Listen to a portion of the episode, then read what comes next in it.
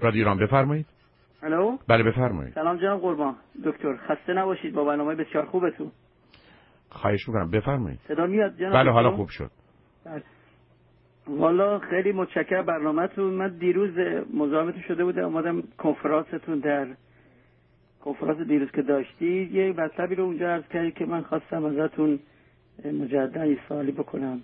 یک در رابطه با قدردانی و تشکر چه اثری در روابط انسانی داره و آیا ما وظیفه داریم که قدردانی بکنیم؟ آیا باید قدردانی کنیم وقتی یکی یه کار خوبی واسه ما انجام میده یا ببینید من فکر؟ می‌کنم که که؟ ببینید دو تا مسئله است. اولا تردیدی وجود نداره که اصلا آداب و ادب اجتماعی و مسئله احترام و ارزش و اهمیتی که ما برای دیگران قائلیم هیچ درخواستی بدون تمنا و جمله لطفا یا هر چیزی مانند اون و بعدا تشکر و سپاس از آنچه که انجام شده نخواهد بود. به بیان دیگه در هر موردی باید چنین کرد. و معلوم است که افرادی که با هم روابطی کمی عمیقتر و یا بلند مدتتر دارن درست مثل زندگی زناشویی این ماجرا باید حتما به صورت تکرار انجام بشه برای که چیزی که بسیاری از مردم رو در حسرتش گذاشته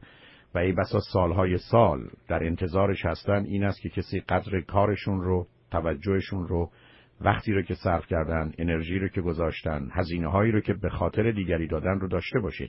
ممکن است که اون فرد حتی انتظاری نداشته باشه به خاطر اینکه آنچه که انجام داده به دلیل عشق و محبتش بوده. ولی مسئله اصلی و اساسی این است که من و شما وظیفه داریم و مسئولیت داریم و به عنوان یک انسان متعهدیم.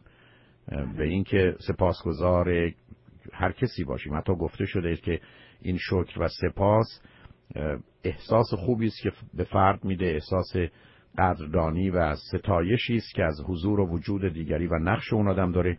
و معلوم است که همه اینا برای خود فرد هم سازنده است. مخصوصا وقتی در یه جامعه افراد از هم دیگه سپاسگزارند و ممنون. فرصتی پیدا میشه که این پاداش خوب به عنوان یک تقویت مثبت رفتار خوب رو در فرد حتی در مواردی که برای او هزینه هایی داره و درد و رنجی داره به خاطر آنچه که پاداش است که از بیرون یا درون می‌تونه برسه انجام بده. بنابراین در محیط اجتماعی کاملا موجب افزایش رفتار خوب میشه و در محیط های دوستانه عمق و وسعت عشق رو و محبت رو موجب میشه و فرد رو در زمینه ها و جنبه های مختلفی از زندگی به دیگری در ارتباط می‌گذاره.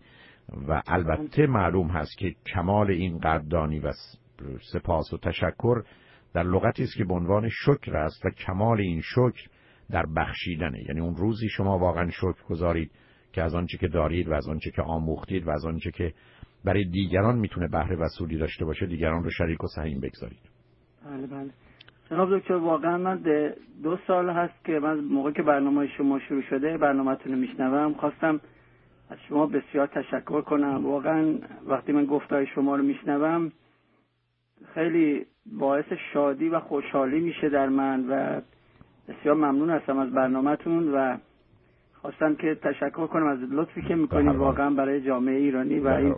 کنفرانس ها رو می‌ذارید و این برنامه ها رو می‌ذارید واقعا خیلی. متشکرم از شما ممنونم از محبتتون. همینجا شما آنچه رو که بنده عرض کردم و انجام دادید به هر حال سپاسگزارم از محبتتون و مطمئن هستم که در بقیه زمین های زندگی هم چنین خواهید بود قربون شما برای جناب کردید. دکتر. متشکرم